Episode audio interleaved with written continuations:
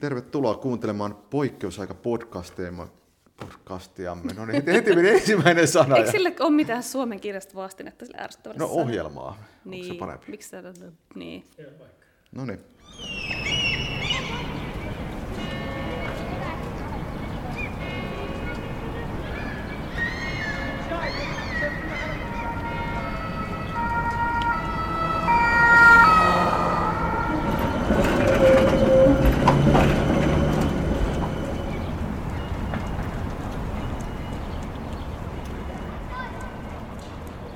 Helsingin kaupunginmuseo esittää Gulashi Paroneja ja Espanjan kärpäsiä.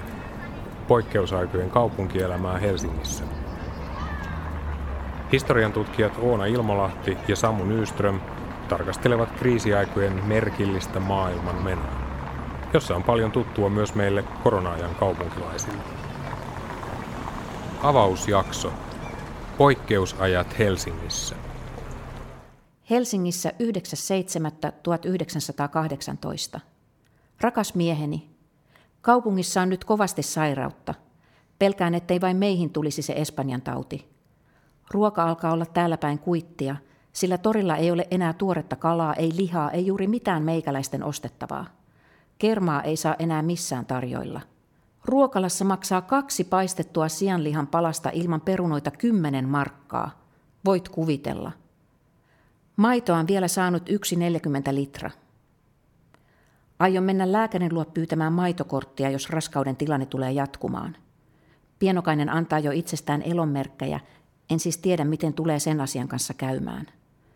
Lapset ovat harvinaisen hyvinvoipia vielä, ei siis ihme, jos kateus ihmisissä voi mennä niin pitkälle, että lausutaan mielettömiä arveluja muka varastoista, joiden avulla kykenen ravitsemaan lapseni hyvin – Oletko voinut kuvitella kateuden voivan mennä noin pitkälle?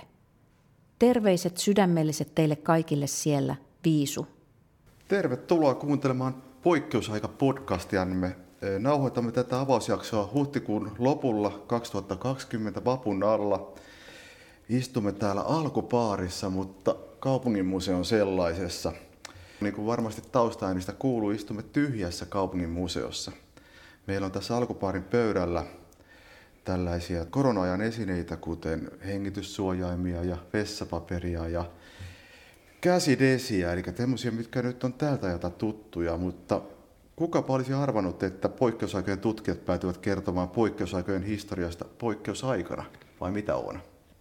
No niinpä, kyllähän tämä on sinänsä yllättävää, mutta kieltämättä ihan mukava, mukavaa, että päästään tällä tavalla asettumaan tutkimuskohteiden nahkoihin myös, että tässä oikeastaan on ollut koko ajan semmoinen iso déjà vu-tunne ihan siitä eristyksen alusta alkaen, että jotenkin mä oon kokenut tämän aikaisemmin ja siellä oli vähän aikaa vaikea päästä kiinni, että mistä se tunne johtui, ennen kuin sitten tajus, että niin hetkinen, että se on ne ihmiset, jotka on tuolla, tuolla niin kuin jossain alitajunnassa puhuu vanhoista kriisiajoista ja ne tunnelmat on tietyllä tavalla samanlaisia.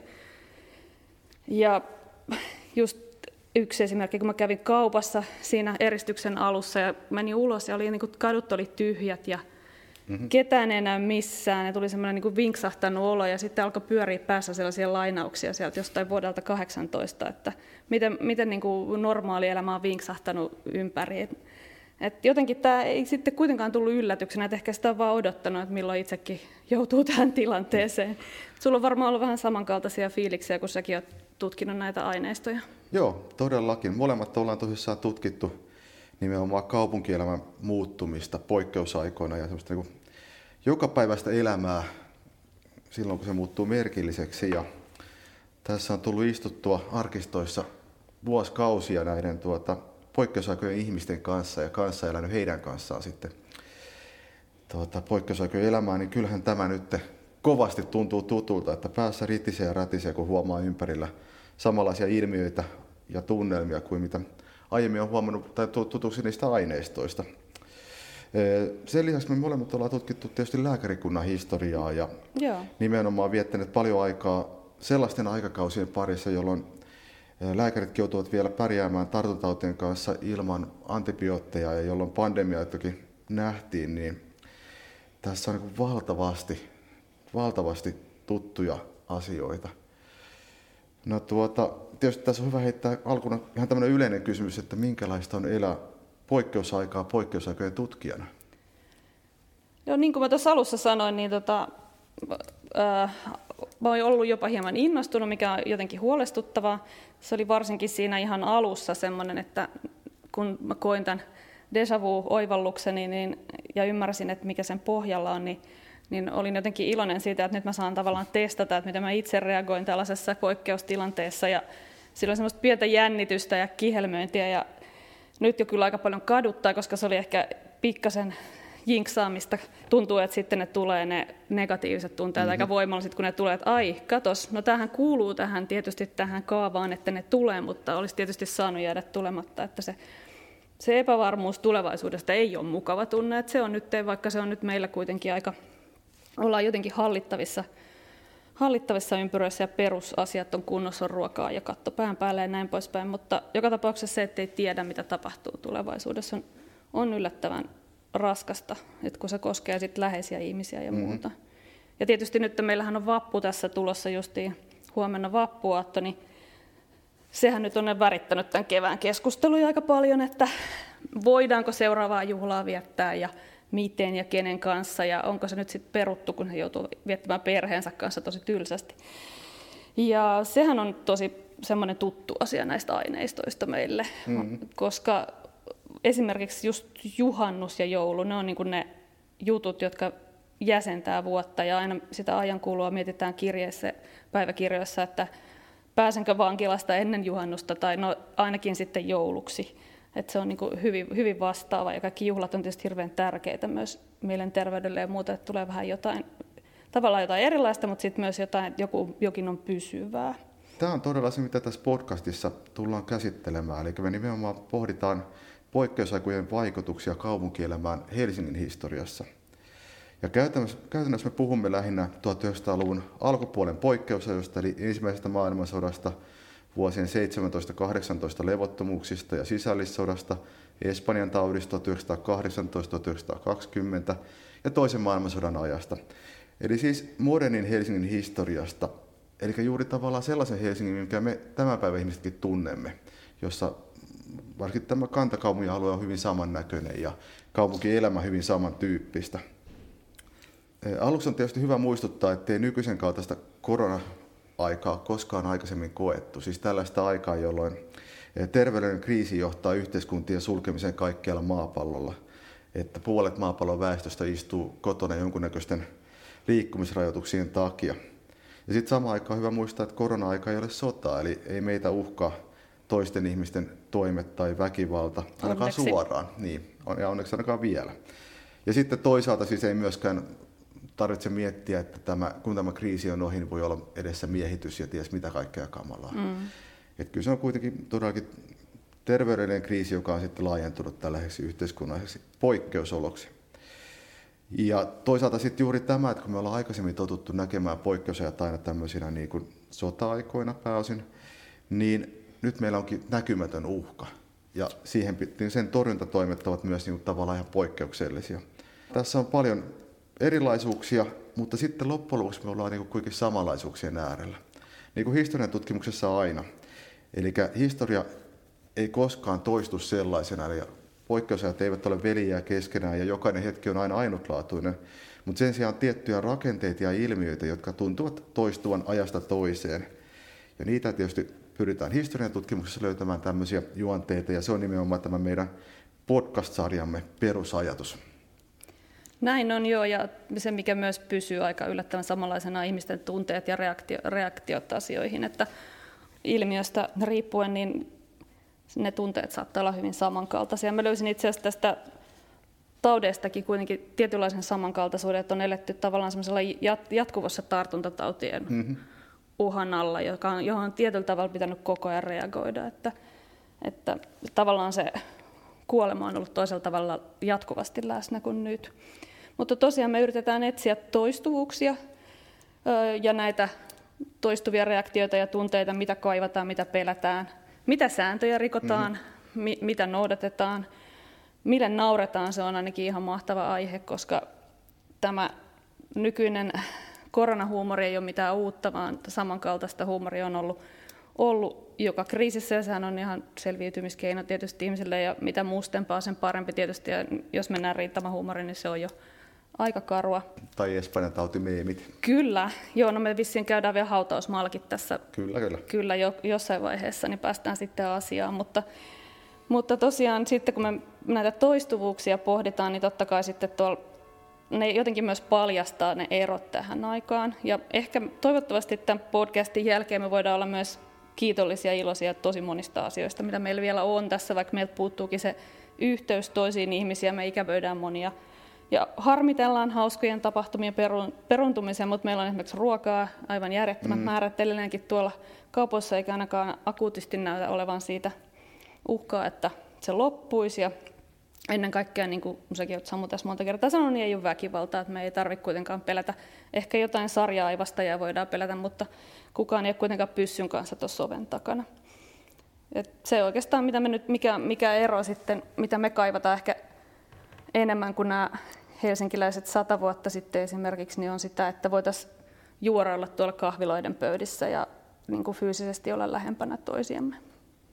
Ajatus meillä tässä on, että kun nostetaan näitä tämmöisiä erilaisia ilmiöitä, esiin poikkeusajoita, joissa saattaa olla jotain tuttuja samankaltaisuuksia, niin ajatus tietysti on, että tätä kautta tuodaan toisaalta ymmärrystä siihen, että minkälaista poikkeusaikojen elämä on. Toisaalta niin tähän päivään, toisaalta sitten sen kautta me ehkä opitaan ymmärtämään paremmin myös Helsingin historiaa aikaisemmilta vuosilta ja edellisiä poikkeusaikoja, ehkä meidän on nyt paljon helpompi samaistua siihen, että, että tuota, niin, minkälaista elämä on silloin, kun maailma menee merkilliseksi. Eh, ehkä voisi tässä lyhyesti vielä ennen kuin mennään itse asiaan, niin esitellä vähän tätä rakennetta, että miten meidän nämä jaksot tulee toimimaan. Eli meillä on tämä tietty formaatti, jota sitten toistetaan. Kyllä pyritään tällaiseen tuttuuteen tässäkin, että kuulijat sitten saa ehkä tietää, mitä odottaa. Eli meillä on tavallaan kolme elementtiä. Yksi on tietysti tämä, mitä me ollaan kuultu nyt tässä jo jakson aluksi, näitä mahtavia aikalaislainauksia, koska ilman tätä aikalaisten ääntähän meilläkään ei olisi mitään, koska ainakin puolet meidän höpötyksestä perustuu myös näihin aikalaisten tuntemuksiin, kirjoituksiin, kirjeisiin, päiväkirjoihin. Ja tämä päiväkirja on siitäkin jännä, että olen kuullut monilta, että päiväkirjan pitäminen on myös nyt tänä keväänä lisääntynyt. Mm, Eli on tarve tavallaan sit reflektoida sitä, mitä tapahtuu, koska se epävarmuus tulevaisuuteen päin on niin suuri, ja sitten tavallaan se arjen merkillisyys, että oikeasti pysty, niin kuin, pysty ottamaan kiinni siitä, että, että mihin tämä ilmiö liittyy, mitä nyt koetaan. Että sitten tavallaan myöhemmin pystyy sen koko, koko jakson lukemaan, katsomaan, pohtimaan niitä omia tunnelmia. Ja No sitten näiden päiväkirjojen kirjeiden lisäksi meillä on tietysti, luonnollisesti ollaan museossa, meillä on esineitä, eli meillä on objekteja sieltä ajalta, mitä me tarkastellaan. Ja esineethän tuo aivan korvaamattoman lisän näihin meidän puheisiin ja meidän sitaatteihin, koska ne, ne, on, ne on ollut kosketuksissa niihin ihmisiin, aikalaisiin ja ilmiöihin. Ja musta aika ihanasti sanoi toi museon kokoelmapalvelun internetti Elina Kallio, että hauskaa, että esineetkin pääsevät ääneen. Kyllä. Ne ansaitsevat päästä ääneen. Ja tosiaan ne merkitykset, mitä yhteen esineeseenkin saattaa sisältöä ja latautua, on, on aivan, aivan loputtomat. Tietysti me nyt ei lähdetä analysoimaan niitä ihan, ihan loppuun asti, mutta ne on tavallaan meillä myös inspiraation ja innostuksen lähteitä tässä näin. No sitten esineiden ja kirjeiden lisäksi meillä on yksi tärkeä henkilö tässä ja se on Helsinki. Helsinki on varmasti sitten ehkä mm-hmm. tämä päähenkilö tässä meidän sarjassa kuitenkin sekä tänään että ennen. Ja tosiaan kun liikutaan näissä 1900-luvun alun kriiseissä, niin tämä kantakaupunki on suurin piirtein paikoilla. Että, että on tuttuja paikkoja ja tuttuja katuja ja ei ole niin semmoinen valtavaa muutosta tapahtunut sen jälkeen. Ja siellä on tosiaan myös sitten jälkiä näistä, näistä menneisyyden henkilöistä, että käydään välillä vähän ulkonakin seikkailemassa. Jokainen jakso pitää sisällään aikalaislainauksia. Päästään ihmettelemään ihmeellisiä esineitä ja miettimään niiden, niiden tuota, liittymistä tähän poikkeusaikojen elämään. Ja sitten lopuksi käydään aina katselemassa jotain tuttua kaupunkitilaa ja mietitään sinne sitten tämmöisiä uusia poikkeusaikakerroksia, että minkälaisia kerroksia siellä näkyy nyt ja minkälaisia poikkeusaikakerroksia sieltä löytyy, kun raaputtaa sitä historiaa. Niin ja mitä nyt rakentuu vielä sitten tämän kevään jälkeen. Kyllä. Pastori Hugo Nyberin päiväkirjamerkintä sisällissodan ajalta. 27.1918. On joskus toivo tuikahtanut, vaikka on koettanut sotia sitä vastaan. Tunteet ovat ärtyiset ja herkät. Valoisasta toivon tilasta ei ole kuin lyhyt, keveä hyppäys vain pimeään toivottomuuden kuiluun. Kenen on edes vastuu? Tuskin ainoakaan ihminen täällä uskoo enää, että tämä hallitus mitenkään voi tätä tilannetta selvittää. Ilman ruokaa, ilman rahaa, ilman virkamiehiä, ilman kykyjä. Saksan uhka niskassaan. Mutta kevytmielisyys ja kunnianhimo on niin suuri, etteivät antaudu, vaikka Räävelin esimerkki on varoittavana edessään. Ehkä he odottavat ihmettä. Niin kai he kolkuttavat taivaansa porttia yhtä kiivaasti kuin nämä toisetkin. Nojaavat laskelmiinsa ja odottavat, että ehkä jo ennen tätä iltaa maailman suuri palo Saksassa syttyy ja leviää yli maitten, ja koittaa se suuri, yhteinen Pärttylin yö, johon vanha katoo ja nousee maailmalle uusi, onnellinen aamu. Kouluneuvos K.A. Franssilan päiväkirjamerkintä. Marraskuun toinen päivä 1918. Merkillinen on nyt maailman meno. Kaikki näyttää epävarmalta. Joka päivä saa olla valmiina vastaanottamaan mitä yllätyksiä tahansa. Siirrytään sitten tämän jakson varsinaiseen sisältöön ja ensimmäisiin aineistoihin ja esineisiin. Ajattelin, että voisimme aluksi aloittaa näistä Helsingin Sanomissa syksyllä 1939 julkaistuista askarteluohjeista. Tässä on nimittäin talvisodan toisella viikolla julkaistuja ohjeita, joissa neuvotaan, kuinka voi kotiolossa askarella kaasunaamareita. Okei, no tämähän on hyvin toimii tänäkin päivänä, että ainakin varmaan sit parempi mieli, kun on joku, joku väline mukana tuolla ulkona. Joo, sellaista nämä todellakin ehkä lähinnä ovat tarjonneet. Jos me otetaan tästä ensiksi tämä 9. päivä joulukuuta Helsingin Sanomissa julkaistu ohje suojatupun ja putkisuojamen askartelua. No niin, Miltä katsotaan. se näyttää? No, näyttää aika monimutkaiselta ihmiselle, joka ei edes osaa, osaa omella itselleen tota hengityssuojanta semmoista suoraa pötkilyä, mutta tota, Mutta eikö toi Me- näytä toisaalta aika tämän päivän hengityssuojamme, varsinkin tämä suojatuppu, niin sehän on ikään kuin tuommoinen suun eteen tuleva. no joo, tämä ei taidakaan peittää nenää ollenkaan. Mitäs sille nenälle sitten? Aa, pyykkipoika nenään ja silmät kiinni. No, tämähän on toimiva, toimiva systeemi. Joo, tämä jotenkin kuulostaa tutulta tälleen näin, että täällä viranomaiset kertovat, että tällaisen jos askartelee, niin siitä voi olla apua, mutta tämä ei varsinaisesti tarjoa turvaa. No niinpä. Jotenkin kuulostaa tutulta. Ja täällähän myös samoissa ohjeissa, joissa neuvotaan, kuinka tämmöinen suojatuppo voidaan askarella, niin kerrotaan myös, että jos ei tälleistäkään ole mukana ja kaasuhyökkäys sattuu kohdalle, niin hengityselimiä voi suojella muun muassa hengittämällä sellaisen aineen läpi kuin esimerkiksi tuore multa, turve, ruoho, sammal ja heinä, ja paremman puutteessa villapaita, takki, lakki, vedellä tai virtsalla kastettu kangas ja niin edelleen. Talvella voi painaa päänsä lumeen ja hengittää sen läpi. Eikä vähän juuri tutun kuulosta, että tavallaan sellaisia ohjeita, jotka eivät ehkä hirveästi suojele, mutta ehkä tiettyä turvallisuuden tunnetta luo. Mutta lumikinosta ei Helsingissä kyllä tule enää näkemään, ettei kannata luottaa sen varaan ainakaan. Joo. Sitten toinen, mikä tässä on, sitten on tämä äh, kolme päivää myöhemmin julkaistu ohje, ja tässä on huomattavasti niin pidemmälle päästy. Eli tämä on tämmöinen tota, niin, nahkaisen tai kumisen kaasunaamarin askarteluohje. No niin, toi on aika pelottavan näköinen vehje. Ihan aidon, aidon kaasunaamarin Niin, näköinen. niin. Tuossa on tuommoinen niin metallitölkki laitettu tuohon. Niin Eli tuota, niin tätä ehkä kotona kannata yrittää, mutta täällä todella on kerrottu, että millä lailla semmoisen voisi askarella, että siihen tarvitaan esimerkiksi tähän nahkaiseen kaasunaamariin tarvitaan vain nahkaa, jota saa lähimmästä. Nahkakaupasta. Ja lisäksi peltitölkki, selluloidia, karhuliimaa, eristysnauhaa, sukkanauhaa, sidekangasta, puhdistettua vanua hiiltä ja kaksi nappia. kaikilta löytyy kotoa. Kyllä. Ja lisäksi tässä kerrotaan, että kannattaa se vielä useampalla kerroksella vaseliinia, joka sitten suojaa myös sinappikaasut. No niin, vaseliinia myös taskuun. Ja tähän kumiversioon näyttäisi, että siinä olisi vähän erilainen tämä, että muun muassa housun ja liimin solkia tarvitaan, jotta se toimii. Kyllä, bensiiniä. Juu. Mm. Tämä juuri kertoo semmoisesta hyvinkin tutusta ilmiöstä, eli että viranomaiset joutuvat sitten jakamaan erilaisia tällaisia ehkä vähän jopa omituisen kuulostavia ohjeita siinä vaiheessa, kun poikkeusaika on päällä ja joudutaan miettimään, että millä lailla väestölle saadaan jonkunnäköisiä turvavälineitä. Niinpä, ja se varmaan just se turvallisuuden tunne siinä on se oleellinen, että on mullakin tuolla repussa kaikenlaista kumihanskaa ja hengityssuojanta, mutta kertaakin noin edes siis suojaa laittanut kasvoille, että, että se on kuitenkin vaan niin kuin siellä olemassa ja tuo hyvän mielen. Sitten tietysti voi miettiä, että nämä on tosi monimutkaiset nämä ohjeet ja tuota, niin vaatii monenlaista taitoa. Pitää muun muassa osaa itse tehdä aktiivihiiltä kotioloissa. ihan en ole varma, että jos meillä nykyihmisillä on suuria ongelmia näiden hengityssuojamien no kanssa, no, kuinka hyvin onnistuisi.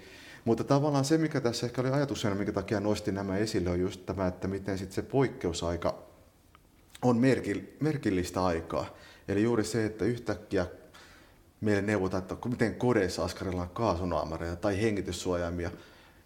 Jo ensinnäkin, että pitää askarella, ja toinen on tietysti se, että mietitään sitä, että oikeasti tällaisia pitäisi käyttää. Että ihan aikuisten oikeasti, jos lähtee elokuviin, niin pitää ottaa kaasunaamari mukaan, tai jos menee käymään ruokakaupassa, pitäisi olla hengityssuojain. Eli että sitten siihen niin kuin se merkillinen tulee sinne niin kuin arkeen hyvin niin kuin jokapäiväiseen elämään kiinni. Ja se on ehkä se, mitä tässä pyritään paljon ehkä meillä avaamaan tässä meidän podcastissamme. Kyllä. Ja no kadulla näkyvät jotkut hengityssuojat, niin ne hätkähdyttää kyllä hieman, kun ihminen on ihan ns. normaalisti pukeutunut ja sitten on se suojus. Niin Suomessa ei ole totuttu kyllä näkemään niitä, että kyllä se jollain tavalla niin kuin tuo sen poikkeusajan iholle kyllä. Joo, ja sitten toisaalta kaikkeen tottuu, että todella, jos mietitään vaikka toisen maailmansodan alkuvuosien vuosien aikaa eri puolilla Eurooppaa, niin kaasunaamarihan oli suorastaan muotinäytöksessäkin saattoi niin, olla, totta. että miten se kaasunaamari pidetään mukana. Muuttuu niin kuin, että se absurdi muuttuu arkiseksi ja se on oikeastaan se, mistä tämä meidän podcast kertoo. Ja tästä absurdista puheen ollen, niin voisimme siirtyä seuraavaan arjen ja absurdin aikaan. Hyvä, siihen me tarvitaankin tämmöiset museohanskat, että me suojelemme näitä arvokkaita vanhoja esineitä. Mutta tosiaan, jos mentiin nyt tällaisella aika dramaattisella aineistolla äsken noilla suojaimilla, niin nyt mennään oikein tosi tosi arkiseen. Valitsin tähän kriisiaikaa edustamaan hyvin arkisen normaalin esineen, eli lautasen. Eli se tavallaan kuvaa sitä, sitä mikä on pakko jatkua. Jokaisessa kriisissä, oli mikä oli, niin, niin ne normaalit toiminnot jatkuu ja ruokaa syödään ja, ja peseydytään ja kaikki tällaiset perusjutut pysyy samana. Ja tämän lautasen parina meidän pitäisi olla tässä hätäleipä, mutta sitä ei fyysisesti saatu tähän yllättäen, koska se selluleipä on mennyt sen verran huonoon kuntoon, että se menisi koskettaessa varmaan jo ihan pieniksi murusiksi. Mutta se on joka tapauksessa tämän arkisen lautasen rinnalla sitten nostaa esille tätä, miten poikkeusaika tunkeutuu siihen tavalliseen mm. elämään. Tämä on hauska yhdistelmä tosissaan, että meillä on tämmöinen ikään kuin keittolautanen ja sitten selluleipää. Ja nämä tietysti liittyy toisiinsa juuri siinä, että tässä ikään kuin se arki ja poikkeusaika on kohdannut. Nimittäin tämmöistä selluleipää hän ei kukaan pystynyt sellaisenaan syömään, eli se oli kovaa ja kuivaa, kaikin puolin muutenkin vaikeasti sulavaa. Ja niinpä sitä sitten piti aina liottaa ensiksi ennen kuin sitä saattoi käyttää. Ja tietysti tämmöinen lautanen varmasti ehkä juuri tämä lautanen mm, on aikanaan mm. ollut sellaisessa käytössä sitten. Kyllä. Eli toisin sanoen sen aamupuuron sijaan siihen on ehkä jo illalla laitettu se leipä likoamaan ja sitten siitä on saatu sellaista kuitupitoista leivän ja puuron sekoitusta, jota Niinpä. sitten on kenties yritetty lusikoida. Joo, tätähän on varmaan saatettu jopa käyttää moiseen tarkoitukseen, koska tämä on tämmöinen syvälautainen, niin tähän, tässä on saattanut joku, joku jopa liottaa hätäleipää, tikkuleipää aamupalaksi. Eli tähän on tosiaan Arabian valmistama, kaikille suomalaisille tuttu ja varmaan aika monella luulisin on aamupalalautasena Arabiaa kotona tänäkin päivänä. Tässä on tämmöinen kukkareunus kiertää hyvin kaunis ja käytön jälkiä löytyy. Tämä on tuosta 1900-luvun vaihteessa, että tämä on ensimmäisen maailmansodan aikana varmasti ollut jollain käytössä. Kuvittelemme, että joku helsinkiläisperhe on tätä käyttänyt mm-hmm. aamiaispöydässä. Ja tosiaan se ristiriitahan nousee siitä, että meillä on tämä vanha tuttu aamiaislautainen jokapäiväinen esine ja sitten siinä onkin se selluleipä. Maailma näyttää samalta, kaikki puitteet ja kulissit on ihan kuin ennenkin, mutta mm-hmm. tuntuu kuitenkin jotenkin erilaisilta ja väärältä ja oudolta ja se on tänäkin päivänä varmaan monella kotiin jäädessä se fiilis.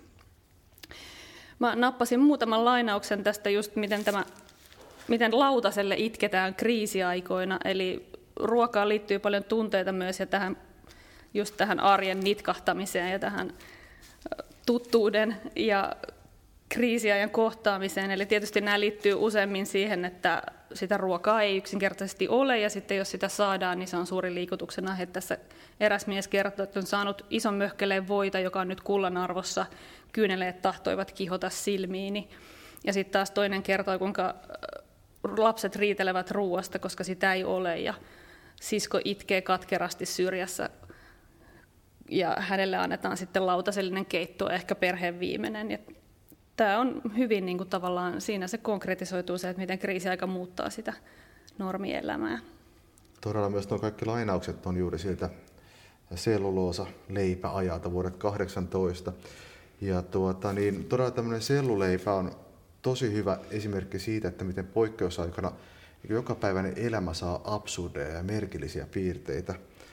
Ja se, että miten siihen totutaan, että sitten niin kuin jossain vaiheessa näissä päiväkirjamerkinnöissäkin se alkaa olla ihan normaali, että söin tänään selluleipää. Tai harmittaa, että en saanut selluleipää. Niinpä. Eikä myös tämmöinen niin tosi absurdi muuttuu normaaliksi. Joo, on just luin semmoisen merkinnän, että lapsetkin ovat oppineet kovin säästäväiseksi ja osaavat ottaa sitä siirappia, vaan se joku pikkusormen kynnellisen, että, että kaikki tottuu kyllä kaikkeen ja tosiaan kun mä puhuin tuosta tunteista lautasen äärellä, niin toki sitten sen ruoan puutteen lisäksi me voidaan samastua siihen, että se kaipuu siihen vanhaan ja normaaliin mm-hmm. saattaa myös herättää aika voimakkaita tunteita. Varmaan meilläkin tässä vähitellen, kun mennään pidemmälle, niin se melankolia alkaa nousta ja nostalgia. Ja silloinhan sitten se kaikki mennyt muuttuu aivan ihanaksi. Kaikki oli tosi hyvin aikaisemmin ja halutaan se entinen ihana maailma takaisin. Että nostalgiahan sanana merkitsee just koti-ikävää ja tavallaan me ollaan menetetty jotain. Voi ajatella, että me surraa vaikka jotain menetettyä ihmistä, tavallaan sitä aikaa, mikä, mikä oli ennen, vaikka se ei olekaan nyt kauhean todellinen, mutta se, se alkaa mm. sieltä kuulanhohtoisena meille nousta esille.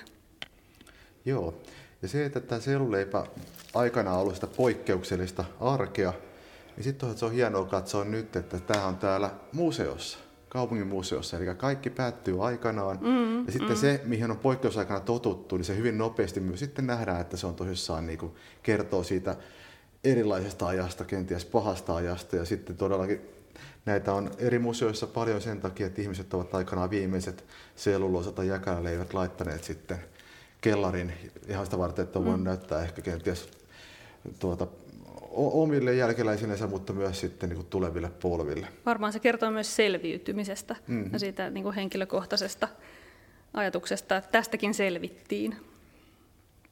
No, mä rupesin tässä oikein miettimään, että miten ne on selluleivän lisäksi söi, ja musta tuntuu, että aika yleinen ravintoaine oli silli tai silakka. Tässä tietysti merenrannalla luontevaa. Pitäisikö meidän lähteä tuonne kauppatorille miettimään vähän enemmän tätä puolta? Joo, mennään vaan. Lovisa viisu Salovaaran kirje miehelleen Viaporin vankileirille 14.7.1918. Tuolla toisessa talossa soitti eräs herra eilisiltana erittäin hyvin viululla, sua varron jo talven. Jätin ikkunan auki ja sängyssä ollessani hyräilin mukana. Vihdoinkin suru sai niin valtavan vallan, että purskahdin itkuun ja itkin itseni nukuksiin. Minusta tuntuu, että sinä sittenkin tulet luokseni. Koeta vaan pitää mielesi toivorikkaana. Sinun on tultava pienokaisten luo. On tulossa hirveä aika, jolloin nälkä tappaa suurimman osan tämänkin kaupungin asukkaista. Kuulummeko me niiden joukkoon vain emme, se on liian aikainen suru. Lisäksi alkaa taudit raivota vimmatusti ja monta muuta surmantapaa, joten moni meistä tulee menemään. Olemme siinä historian ajassa, että niin on käyvä. Matti Parka sairasti jo sen Espanjan taudin ja hän oli niin laiha ja kalpea, että oikein paha teki katsella. Syömme täällä nyt leipää. Saa nähdä, kestääkö lasten vatsat vai tulevatko sairaiksi. Täydy ehkä leipoa niille lisää puhdasta varajauhoistani. Tuon huomenna mukanani hieman ruokaa, mutta leipää en voi Jukkoseni tuoda, kun tänä aamuna en saanut kuin pienen leivän ja se on syöty. Maanantaina saa vasta iltapäivällä leipää. Nyt en jaksa enää kirjoittaa. Menen levolle ja nousen ajoissa. oma ukkoseni, minkään näköinen olet. Hyvää yötä, vaimosi.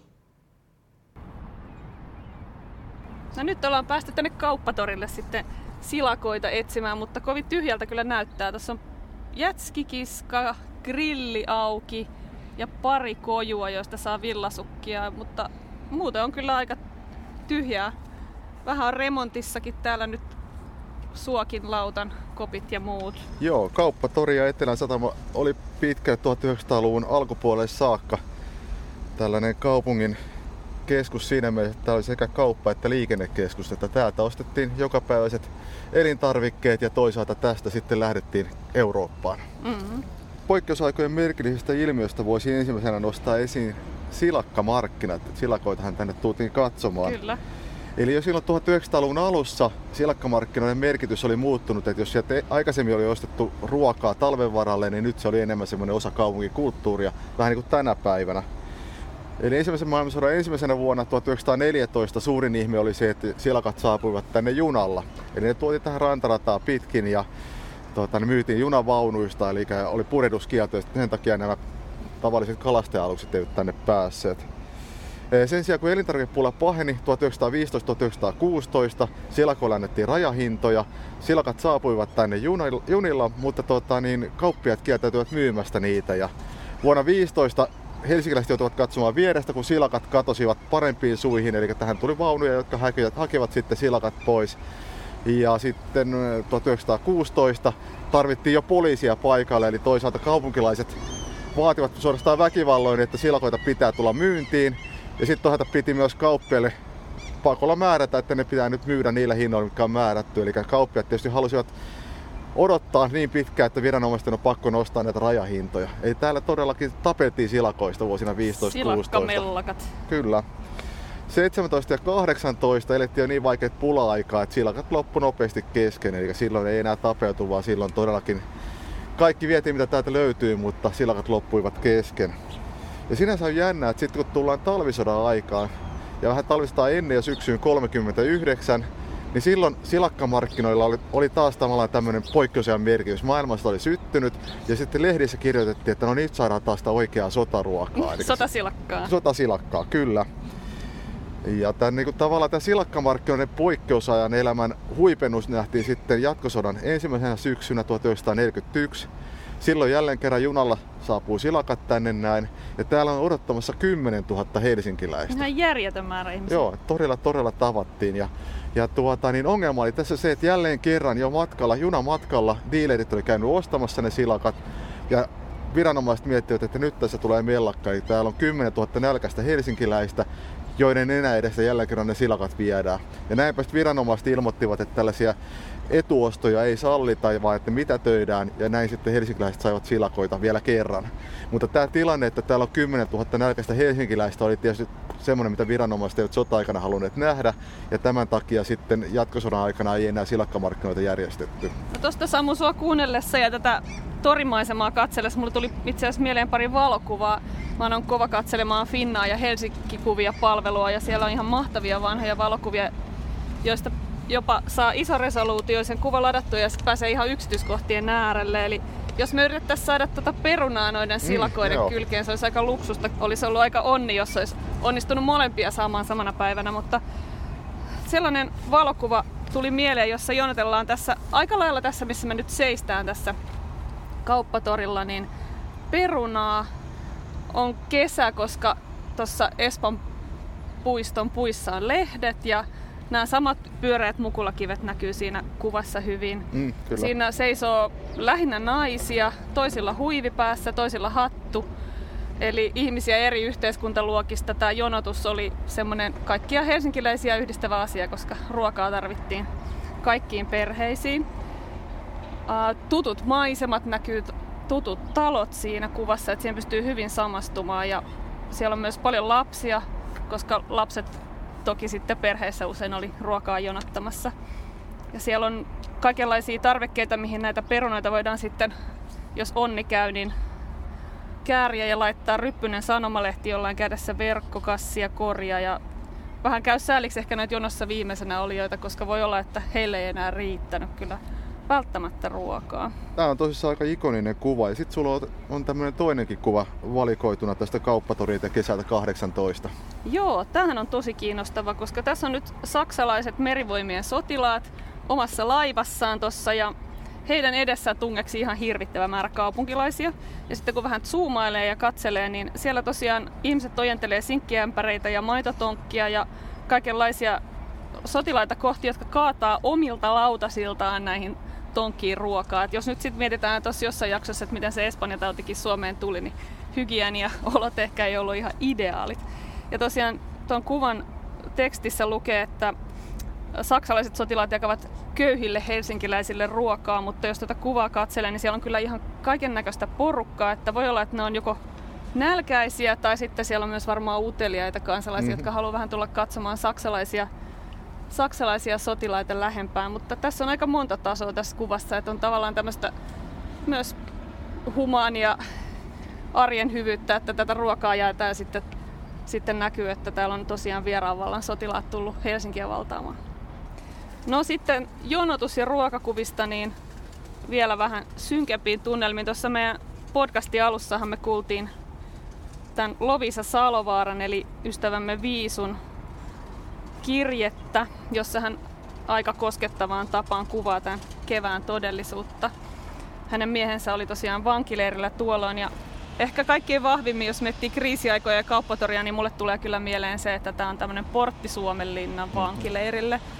Tällä hetkellä toi Suomenlinnan lautan lähtökoppi on nyt remontissa, mutta voidaan nyt kuvitella ne...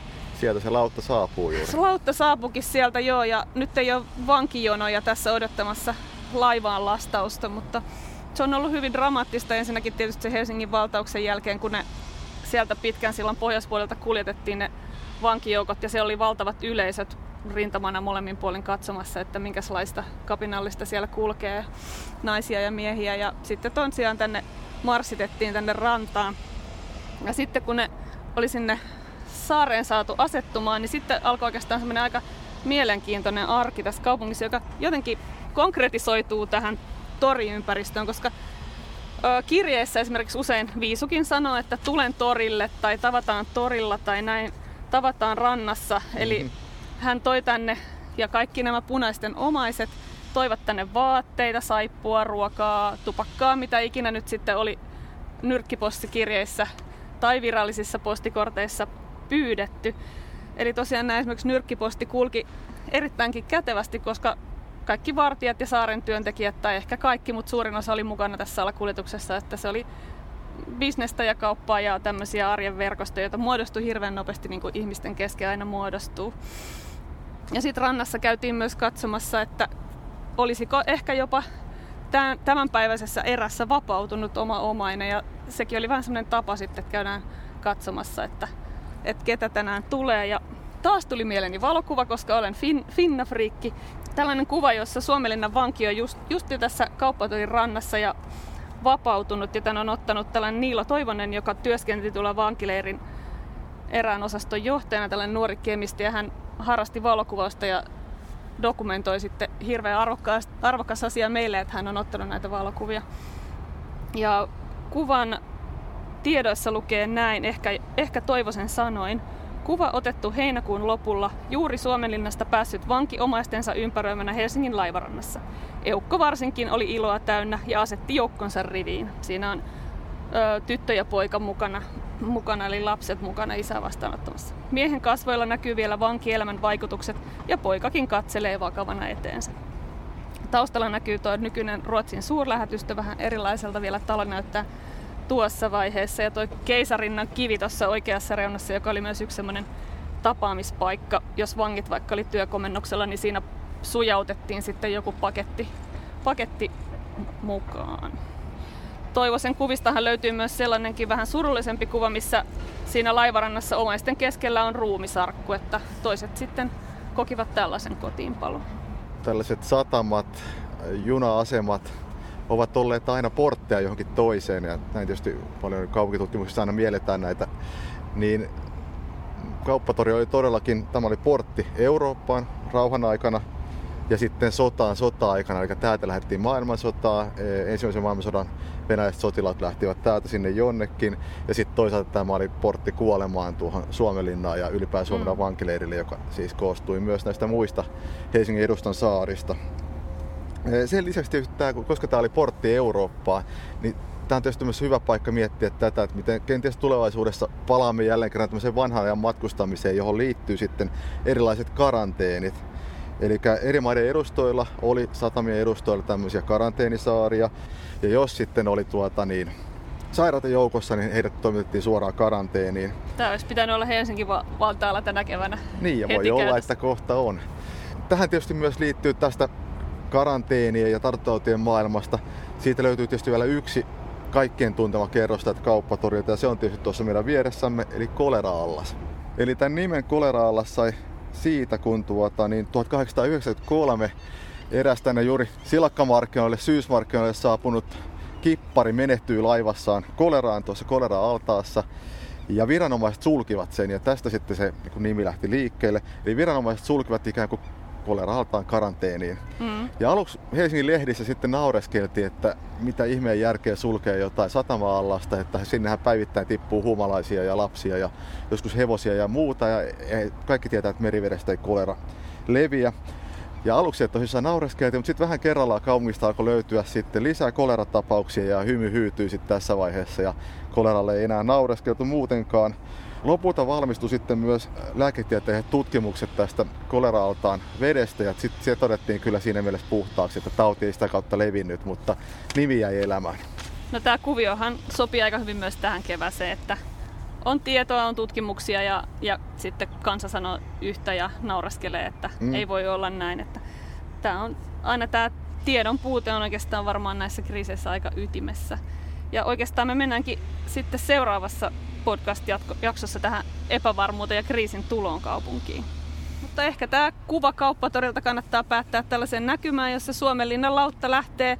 Ei, onko siellä, siellä ei ole vankeja, mutta ei siellä kyllä ole ihmisiäkään yhtään. Siellä yhtään Aika tyhjältä näyttää. Mutta jälleen näkemisiin korona- tai kolera-altalta lokit puuttuu. Pakinoitsija Serpin eli Seere Salmisen kirjoitus toisen maailmansodan syttymisestä Helsingin Sanomissa 3.9.1939. Maailmansodan jälkeen oli nuoriso katkeraa ja kapinallista. Se syytti kaikesta, mitä oli tapahtunut vanhempiaan. Kirjallisuudessa ja näytelmissä toistui alinomaa tämä syytös.